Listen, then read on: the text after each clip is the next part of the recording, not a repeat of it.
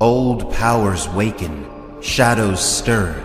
An age of wonder and terror will soon be upon us. An age for gods and heroes. The glass candles are burning, and you're listening to the Obsidian Nights podcast.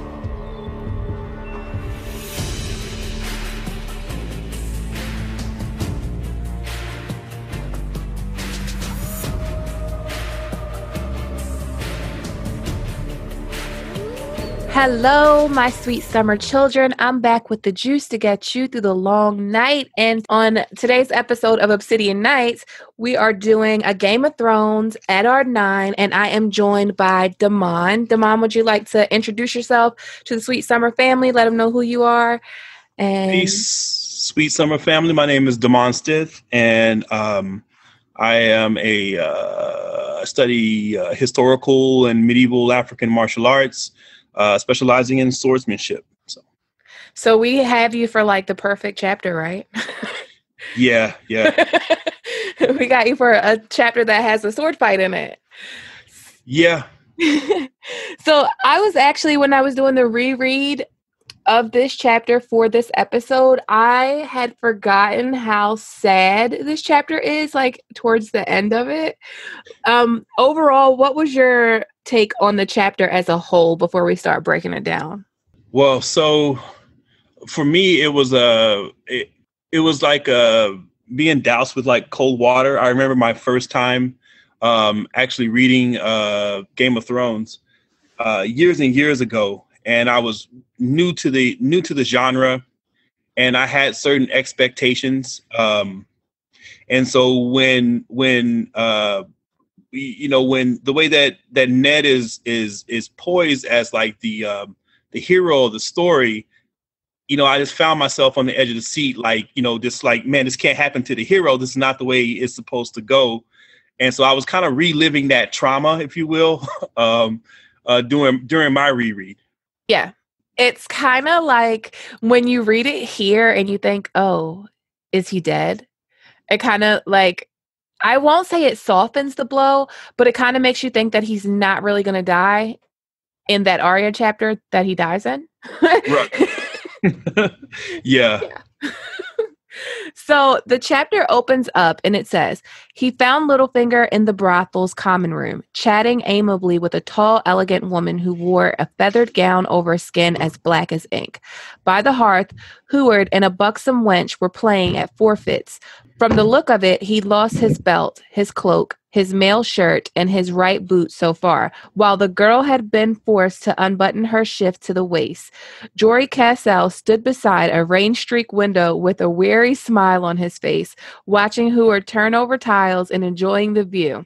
So I remember in Game of Thrones when they did this brothel scene and Jory was kind of just standing there. It's just kind of standing there, just staring, looking shocked.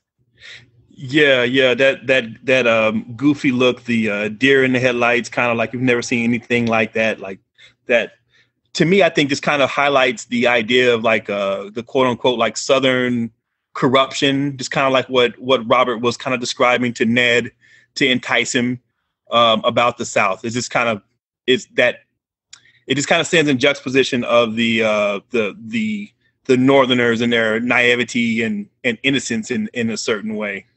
Yeah, it does. That's a good point. I think, so I'll just say that. So this is the brothel scene where Littlefinger tells Ned Stark, you know, don't leave. In the last chapter, he told Ned not to leave, and Ned goes ahead and stays in King's Landing to go to this brothel. And this is the last place that Jon Arryn went before he died. So Baelish Littlefinger, I talked about this in another episode. He likes to mock Ned Stark any chance he can. And he does it here. Like, he mocks Ned. But Ned does ask, like, a stupid question. Like, Ned does ask dumbass questions. Like, Ned says, is this your business or Robert's? They say the hand dreams the king's dreams, speaks with the king's voice, and rules with the king's swords. Does that also mean you fuck with the king's... And he didn't finish it, but you know what he was going to say. Yeah. And Ned is like, Look, I'm just about done. I'm grateful that you're helping me, but I'm just about done with all the mockery that you keep giving me, because it's been like every interaction with them is Littlefinger mocking Ned. Right, right. That sharp tongue. And it's funny, like looking back at it and knowing what Littlefinger knows, how he's kind of dangling the truth, kind of the whole truth in front of his face. And it's like, we kind of get to see just how devious he is, from his perspective, just from us knowing what we know. Yeah. And I have no idea why no one just outright told him why they took him on this goose chase. But right. They all knew. Varys knew and Littlefinger knew. Everybody knew. Yeah. Yeah. One thing I really liked about this chapter is the description of the chapter is super gloomy. The rain, the black starless sky, it's gloomy. And when on reread, I don't know if you would pick this up the first time you read it, but on reread, I've just felt like it was just setting up a doom and gloom kind of chapter. Yeah, yeah. So it has been a long time since I read this. And again, I was just kind of going through it and just more caught up with what's going to happen with the character than actually some of the finer points in the chapter. But during my reread, I felt very much like the darkness, the gray that was kind of like painted in the scene. And then I had to kind of, the funny thing is, like, I'm remembering this scene in the series, and again, it's like a total different take. Like the lighting and the colors, the occasion was very, very different in comparison to this chapter. It was very different. I mean, everything basically was different about it. And I still think, though, in the show, it was powerful. And I did like that they had Ned and Jaime kind of sword fighting a little bit or whatever, but it was like daylight. I think it wasn't raining. It wasn't dark and gloomy. And even towards the end of this chapter, we'll talk about it when I get there, but the way that Ned Stark describes the Red Keep as looking like a bleeding, it looks bloody to him. It's just like this chapter is dark. Yeah, most definitely. I like some of the glimpses of just as Ned is kind of realizing the truth about the Robert's bastards. He's also kind of realizing the truth about Robert, and you get to see some of Lyanna in this chapter, which is really good to see. Yes. It says. The streets of King's Landing were dark and deserted. The rain had driven everyone under their roofs. It beat down on Ned's head, warm as blood and relentless as old guilt. Fat drops of water ran down his face. Robert will never keep to one bed, Lyanna had told him at Winterfell on the night long ago when their father had promised her hand to young Lord of Storm's End. I hear he has gotten a child on some girl in the Vale. Ned had held the babe in his arms. He could scarcely deny her, nor would he lie to his sister. But he had assured her that what Robert did before their betrothal was of no matter, that he was a good man and true, who would love her with all his heart. Lyanna had only smiled. Love is sweet, dearest Ned, but it cannot change a man's nature. Yep. That... Also, reading this, and of course with Lyanna, you see how Rhaegar isn't too far behind in the story. There were like little bitty points where George was kind of causing us to question the narrative about Rhaegar, particularly like this him through Ned asking questions if Rhaegar was the type of guy that would be to visit brothels or to do something that Robert was doing. And I thought that was really interesting storytelling, because we, at that point, and especially going back to my original time with the story, you know, we're thinking, or I was thinking, that Rhaegar was this like fiend and this bastard who had, you know, kidnapped this girl.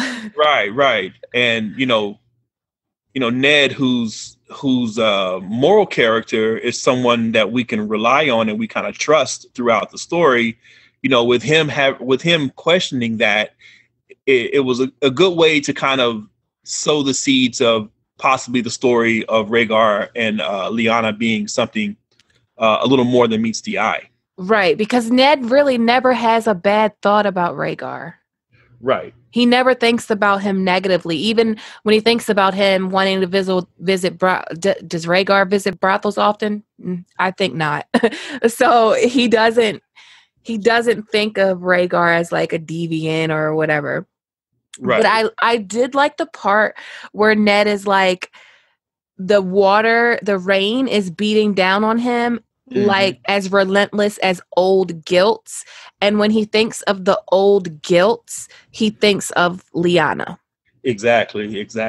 That was probably like my favorite line in the whole chapter. The idea of what Ned is carrying with him, you know, thought that was like, that stood out to me when I reread the chapter. Yeah, it stood out to me too. And I wonder like what he feels guilty about, because the story as we're told, he really doesn't have anything to feel guilty about unless he feels guilty about not keeping his promise to Lyanna, because we don't necessarily know what his promise to Lyanna was. Right. We can speculate what we think it was, which would have been to protect John, or maybe she was like, promise me you will make sure he gets his birthright, which is the throne. And maybe Ned promised that and broke that promise, because I find it hard to believe that Lyanna wanted her son, the rightful heir to the Iron Throne, to be sent to the wall. Right. And I think Ned might have some guilt about that. Yeah. So when I first started reading the book, decades ago, it feels like, I was really wanting to for Ned to be able to fulfill his promise to John about telling him about his mother. Mm-hmm. And when, you know, in the back of my mind, I'm always waiting for him to get to this point to be able to reveal this to John. And then when he's, you know, injured, captured, and then is killed, and I'm like, man, now like how, you know, like how is, you know, I was really feeling for John, because there's this big hole in his identity and in his soul. You know, the person that had the answers to his questions, to his identity, to his history, had, you know, was captured and killed, and there was no way he was going to be able to like fulfill that promise to him. Yeah, I mean, that's sad as fuck when you think about it, because he doesn't know who his mom is, and his dad is the only person that can tell him, or his dad, air quotes, is right. The only person that can tell him, and then, you know, he's gone. Yeah. So yeah, that's really sad. But I know there's a theory that John will never find out about his mom, and like that's the bitter ending, is John never finds out who he is. But I doubt that. We have Hallen Reed in the story that was there with the Ned at the Tower of Joy. We have Brendan Rivers, who's like, right. So we have people that can actually tell him, which is good. Right. Yeah. I would think that I could see that possibly as kind of like, if it could go either way. Like I can see, like, since the story is based in like realism in a lot of senses, you know, in real life, you know, there's a lot of missed opportunities, and there's a lot of missed chances to like really know who you are and to know your history. Mm-hmm. So I can see that. I can see them going that way on the real. But, you know, I'm really rooting for John to be able to like, you know, have that piece of himself and to figure that part out. And I think that it's too big of a thing for him to just not know or not discover that, because it's part of his, I think part of his, I think it's one of the things that kind of like propels his story is his lack of identity, or determining or discovering and creating his identity. I think it is too. And I think embracing who he is at the end of the day is a part of his hero's journey. And I feel like he needs to know who his dad is. Yeah, most definitely. So when Ned Stark gets to the brothel, they take him to meet a young girl. She has red hair and freckles, and she has a baby, and her baby is named Bera, and it is Robert Baratheon's bastard daughter. So So Ned Stark touches the baby's hair. The baby has fine, dark hair, black as silk. And Ned remembers Robert's firstborn daughter, which was Maya Stone, who was present in the last chapter in the Vale with Catelyn. Mm. And the girl says, "Tell him that when you see him, my lord, as it please you, tell him how beautiful she is."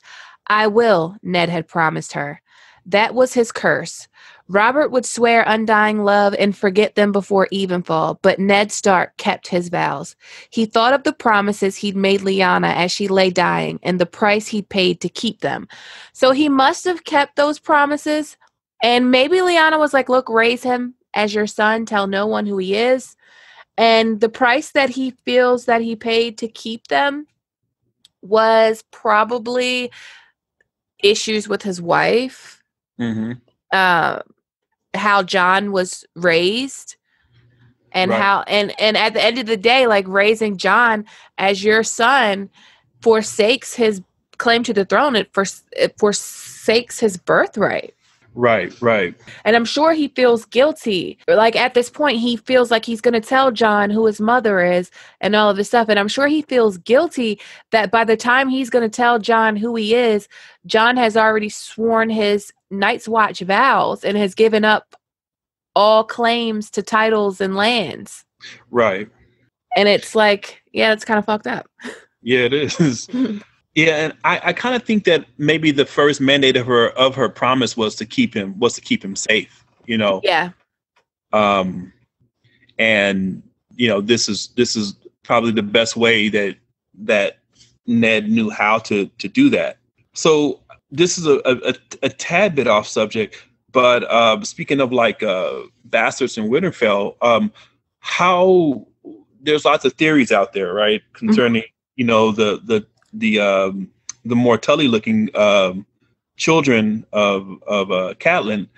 Do you think that there's any weight to that maybe and I'm not Tully's, I mean they're Tully's, but I mean like possibly that Brandon, like Robb. Yeah. Like if that's possibly the son of Ned's brother. So I've always thought it was like 50-50. Mm-hmm. That Robb Stark was actually Brandon Stark's and Catelyn's kid, because Catelyn hates Jon Snow so much. Yeah. And I'm like, well, if Robb is Ned Stark's trueborn son, why do you hate Jon so much? Why do you act like Jon is such a threat to your children?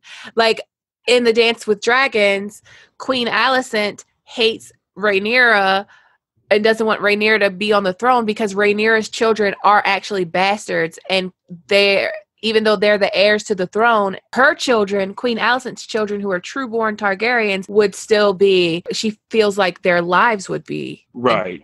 Yeah. So yeah. I mean, I don't necessarily say if it is. I feel like it's one of those things that we'll never know.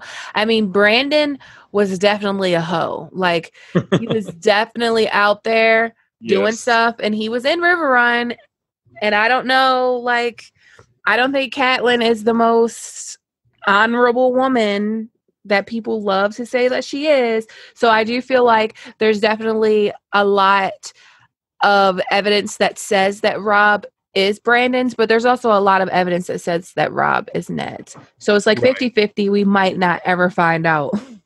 Yeah. True indeed. So, in the brothel, Ned is kind of like, you know, he doesn't really know why they're there. He doesn't really get it. Like, so they're riding away, and Ned just sees Jon Snow's face in front of him. And I feel like this is one of the chapters that has the most RLJ foreshadowing in it. Because we get 2 times he's flashing back to Lyanna, and now he's flashing back to Jon's face. And but it also makes it seem like it's Jon is Ned's son in this chapter, because he's like, Ned saw Jon Snow's face in front of him, so like a younger version of his own. If the gods frowned so on bastards, he thought, why did they fill men with such lust? Lord Baelish, what do you know of Robert's bastards? Well, he has more than you for a start. Mocking Ned again. And then he asks him how many. And Littlefinger is like, does it matter? Because it doesn't really matter how many. Like, the point that Robert has bastards isn't the reason that Ned, isn't the reason that Baelish brought him there. So he's kind of like, you still don't get it. Like, you still don't get it. That's what Littlefinger is basically saying when he says, does it matter? He says, if you bet enough women, some will give you presents. And his grace has never been shy on that account. And then they talk about Edric Storm, which is the boy at Storm's End. So on Stannis' wedding night, Robert bedded Lady Selyse's niece. Mm-hmm. Was it her niece? Yeah, her niece. Robert had sex with her and got her pregnant, and that is Edric's mom. And then Stannis was like, it's an affront on his wife's house, and the boy was sent to be raised by Renly, and that's Edric Storm. And they also talk about the twins, the serving twins at Casterly Rock. So a serving wench had twins supposedly by Robert at Casterly Rock, and Cersei had them killed and their mother sold into slavery. Right. And Ned Stark is like, well, you know, people say that bad shit about all kinds of lords, but for some reason, I believe it of Cersei Lannister. Like, I believe she would do that. But Ned is kind of like asking the right questions. Like, why does Jon Arryn want to know about the king's baseborn children? Right. And no one wants to like help Ned find the answer, really. Yeah. I kind of feel almost like it's one of those situations where, you know, they want to see like how much Ned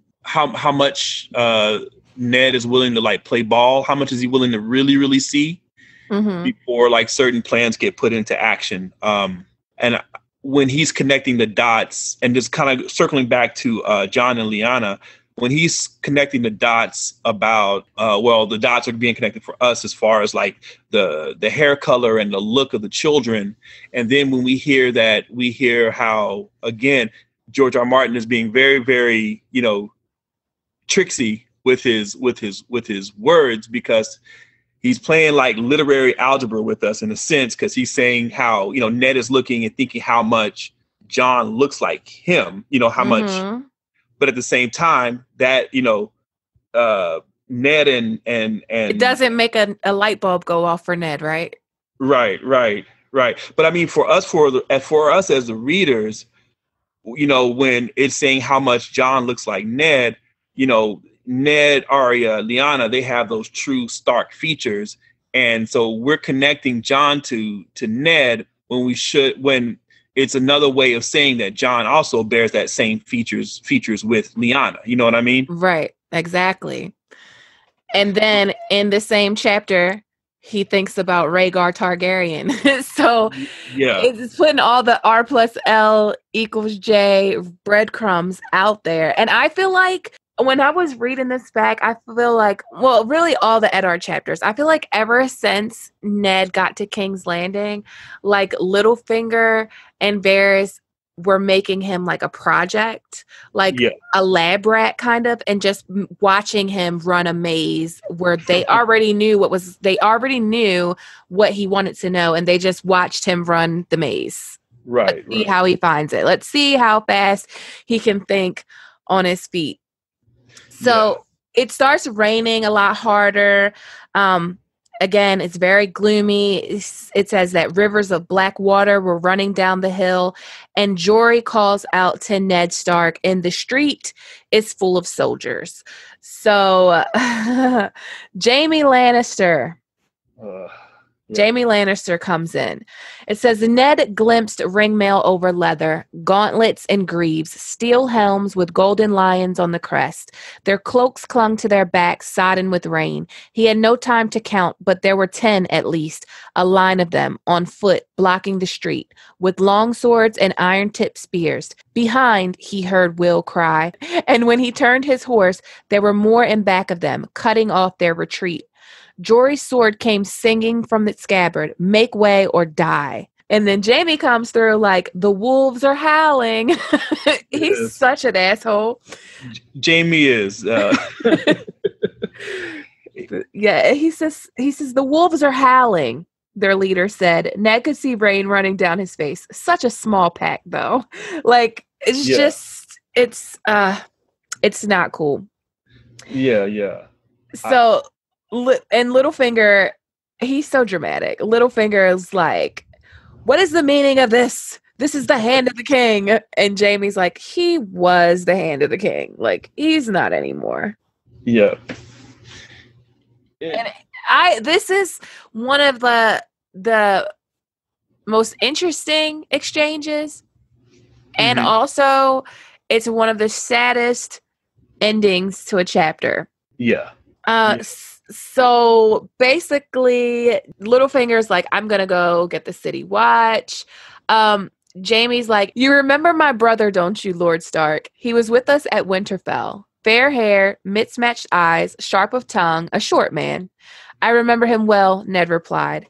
It would seem he has met some trouble on the road. My lord father is quite vexed. You would not perchance have any notion of who might have wished my brother ill, would you? And then Ned is like, your brother has been taken at my command to answer for his crimes. And then Littlefinger's like, oh, my lord. It's like, what is going on?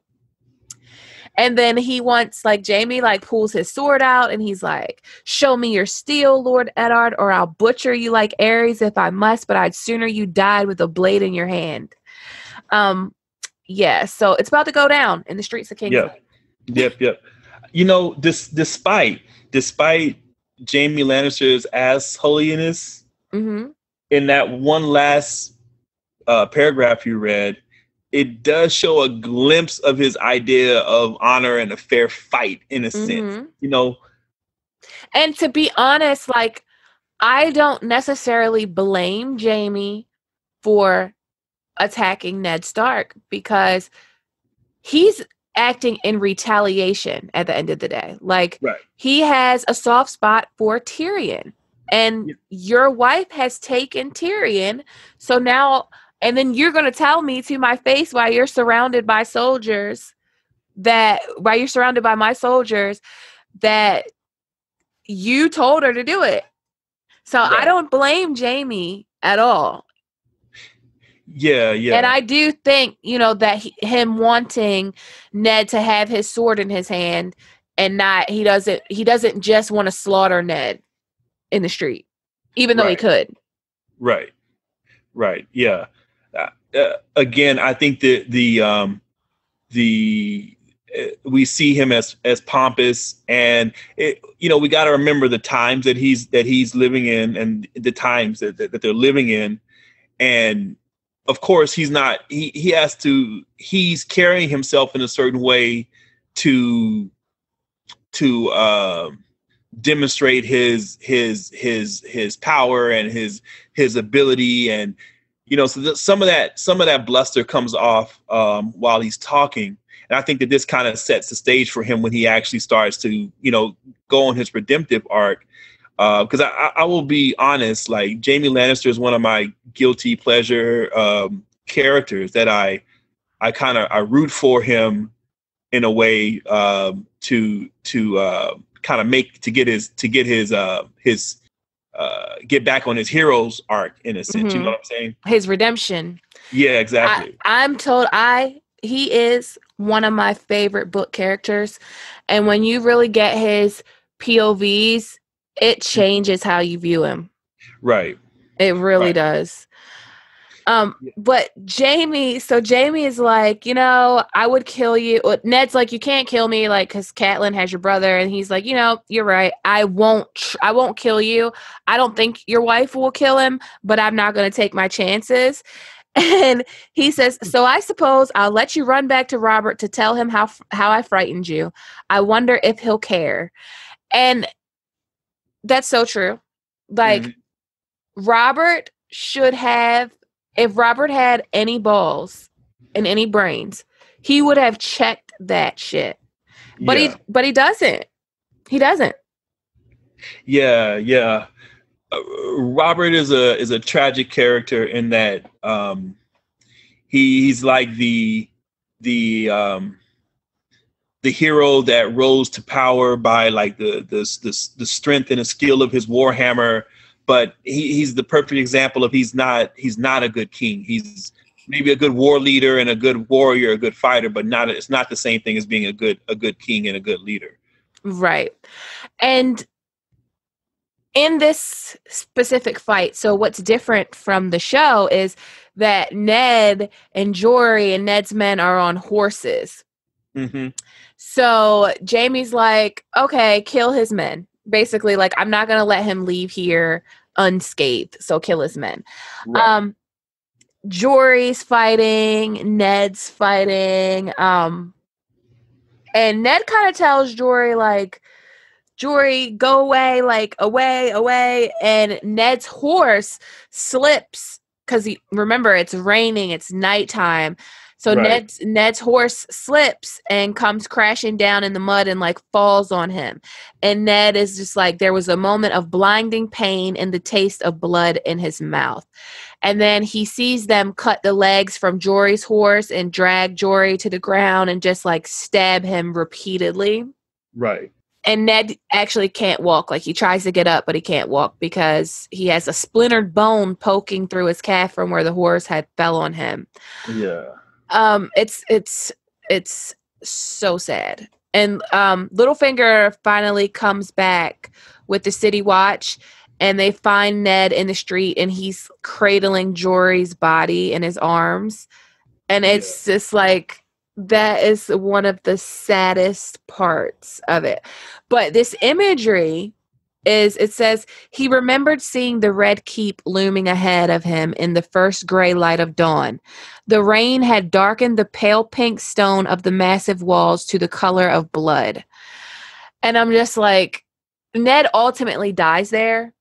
Yeah. So Ned seeing the Red Keep, well, he dies at the Sept of Baelor, but right. At the same time, like all the shit that goes wrong with Ned happens at the Red Keep. So for him to get the imagery of a bleeding, bloody castle that he's returning to, it kind of spells that he's doomed. Right. Yeah. This is bringing back so many memories for me. Yeah, but I was seriously like waiting. I was like, okay. He's gonna heal. And he's going to get better. He's going to get stronger, and then he's going to, you know, get his revenge, and things are going to be right. And man, when he was killed, like I was not prepared for that at all. Like I was not prepared. I was shocked too. I'm not gonna lie. I was shocked. So Ned gets back, and Grand Maester Pycelle is kind of like looming over him, holding a cup, whispering, "Drink, my lord, here, the milk of the poppy for your pain." He remembered swallowing, and Pycelle was telling someone to heat the wine to boiling and fetch him clean silk. And that was the last he knew. And that's how the chapter ends. So overall, it's a short chapter, but it is a really good chapter, and it's really sad. Yeah. It has a lot of foreshadowing with the R+L=J stuff and just the gloominess of what is King's Landing. Right, exactly. So did you have anything that you wanted to add? I wanted to say this is slightly off topic, but I've been reading Memory, Sorrow, and Thorn. Memory, Sorrow, and Thorn. My favorite.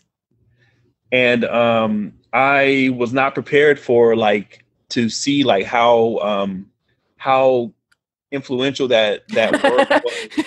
Everybody tells me that When the first time they read the dragon bone chair. Yes. Like it's real similar. Yeah. I mean, definitely I think that George has done, you know, is a wizard with words and with writing, but it's, you know, it's I can definitely see lots of points of connection there. Mm-hmm. I haven't finished it yet, so I wonder if it'll reveal and spoil some of the stuff for A Song of Ice and Fire. It does, and it doesn't. So I think the main similarity between Memory, Sorrow, and Thorn and A Song of Ice and Fire is that they both authors, Ted Williams and George R. R. Martin, are using mythology, real world mythology and folklore, and they're twisting it and incorporating it in their stories.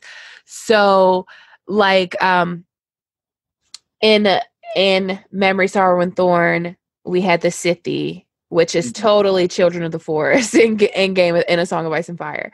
Right. And then you have like Inuluki, who is total Night King vibes in A Song of Ice and Fire, or White Walker vibes. Even the Cloud Children are White Walker vibes. Exactly, yeah. So I don't necessarily think it will spoil, but I kind of do.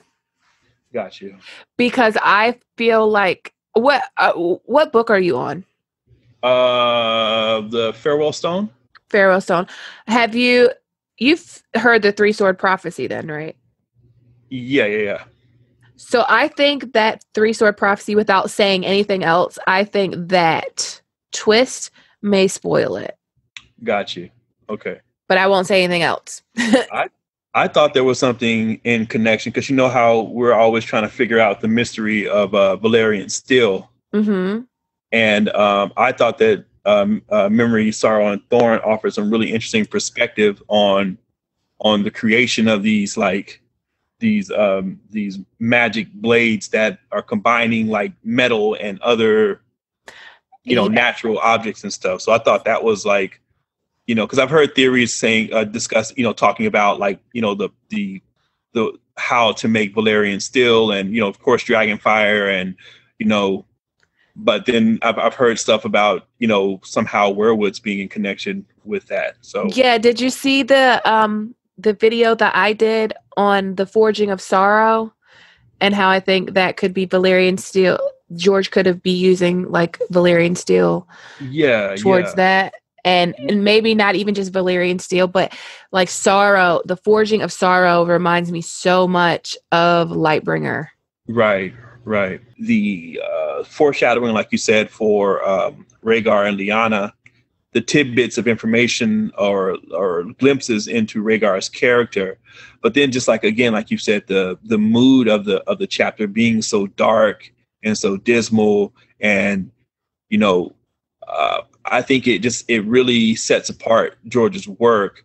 Because if you are reading, if you're reading fantasy fiction and you're at this point in the story, you're expecting a few things. And when the quote unquote hero of the story, falls, and it doesn't even fall like in a way that's glorious. He falls in a very, simple, realistic, clumsy way.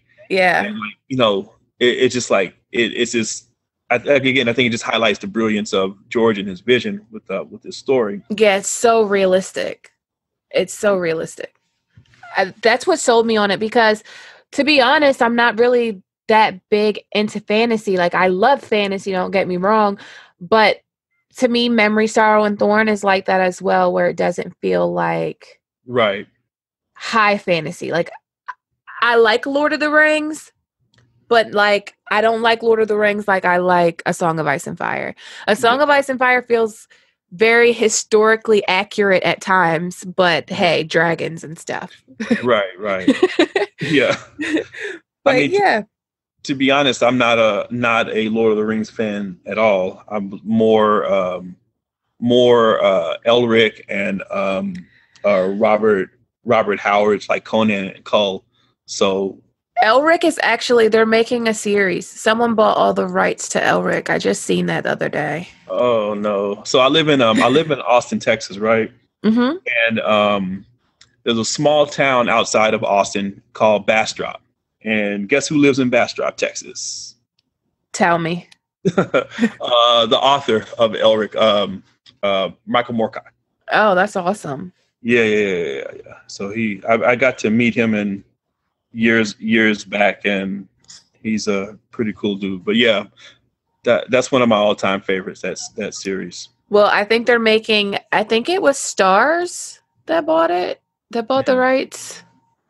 I'll have to send you the link of the article that I had read, and I was like, "Oh, they're bringing this to TV. How they gonna do this?" That scares me, to be honest. Yeah, it's always scary when it's less scary when it's a fan of the series, of the book series that's doing it.